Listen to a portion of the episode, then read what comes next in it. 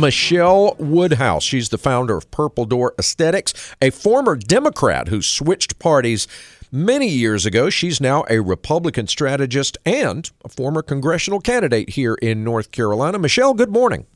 Good morning. So, real quick, straight up, who won the debate last night?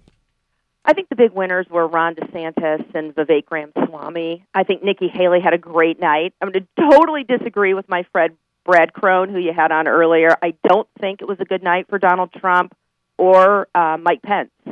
So um, that that's really how I saw it shake out for sure. Tell us why you uh, disagree with Brad on that. What was it about those two gentlemen that you you felt like just didn't carry the, the night? Yeah, well, you know, I think it was interesting. When you look at uh, Governor DeSantis, he had to last night get his campaign off life support, and I think he did just that. He came out with a strong opening. Nobody really came after him. I think overall he had a strong night. Vivek showed as an outsider, uh, outsider, fiery businessman. He was taking it from all sides. Christie Pence and Nikki Haley were coming straight at him. And for someone who's never been on a national debate stage like that, I thought Vivek just hit home runs throughout the evening. Nikki Haley did, she had great answers on foreign policy, and I think she hit a home run on abortion. Donald Trump took a calculated risk not being there last night. And and I'd said earlier this week on uh, on your station, I would have advised President Trump not to be there. I mean, he's he's leading in polls.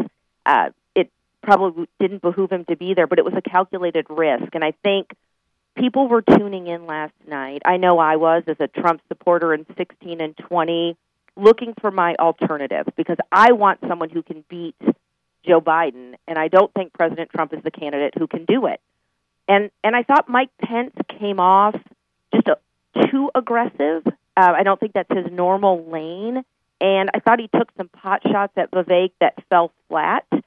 And, um, you know, I don't think he had a great night. Michele, this is John Champion. Were there any surprises in your eyes from last night? You know, there, I, I think there were a couple surprises. I, I think the way Vivek handled um, the firestorm coming at him was much better than I had anticipated. I thought his response to Chris Christie when Christie tried to compare him to Barack Obama and Vivek's response was, Are you going to hug me and help me win too? was just fantastic. I thought he really had great command. He hit on some some key issues, uh, especially in his closing, talking about the nuclear family that were really that, that spoke to conservatives. So I think Vivek had some great surprises. I think the biggest surprise for me was that nobody went after Ron DeSantis um, you know, I, I was shocked by that to see there was very little attack by anybody else on that stage going after him.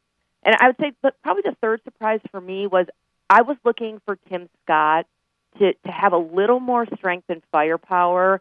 And and I had someone share with me they think Senator Scott is a great peacetime president. Um, and and I would agree with that assessment because I was a little surprised. I just didn't think he came out um, no answer that really had me paying close attention. So I don't think he had a great night either. Michele, I want you to put on your campaign strategist hat for just a moment and imagine yourself as being the campaign manager for one of the eight candidates that were on the stage last night. What would, coming out of that debate, what would be your advice to them to to break out of the pack? You know, it's a great question. I think my advice to them would be this presidential election is going to be won or lost in five states. Don't pay attention to the national polls. We don't run a national presidential primary. North Carolina, Wisconsin, Michigan, Pennsylvania, and Arizona will decide who the next president of the United States is. Focus on what differentiates you from Donald Trump. Focus on, most importantly, what differentiates you from the failed policies of Joe Biden and give people solutions and hope and direction for this country, and they will follow you and vote for you. Michele, uh, last question for you from me. Can you offer us a prediction on the Republican slate? Yeah. you, you, know, it, it, it, it's interesting because I think when you know when I talk to grassroots people across the state and even across the country, there are so many of us who supported Donald Trump in 2016 and 2020, and if he's our nominee, we will vote for him. No question about it. That is not who we see as the path to victory. Because at the end of the day, it comes down to those five states. And at the end of the day, it comes down to defeating Joe Biden. So, who do I predict will be the Republican nominee? If I'm making my prediction today, it's probably Governor Ron DeSantis if we want to win.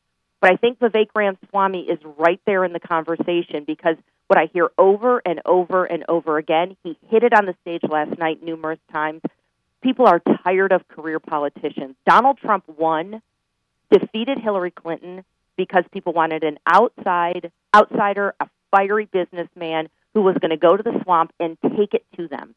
And Vivek Ramaswamy offers conservatives, Republicans, disgruntled Democrats, and unaffiliated that personality, that version, but as a 38 year old instead of a man in his 70s who's got 91 indictments looming over him. So it's going to be interesting to see which lane Republicans really take.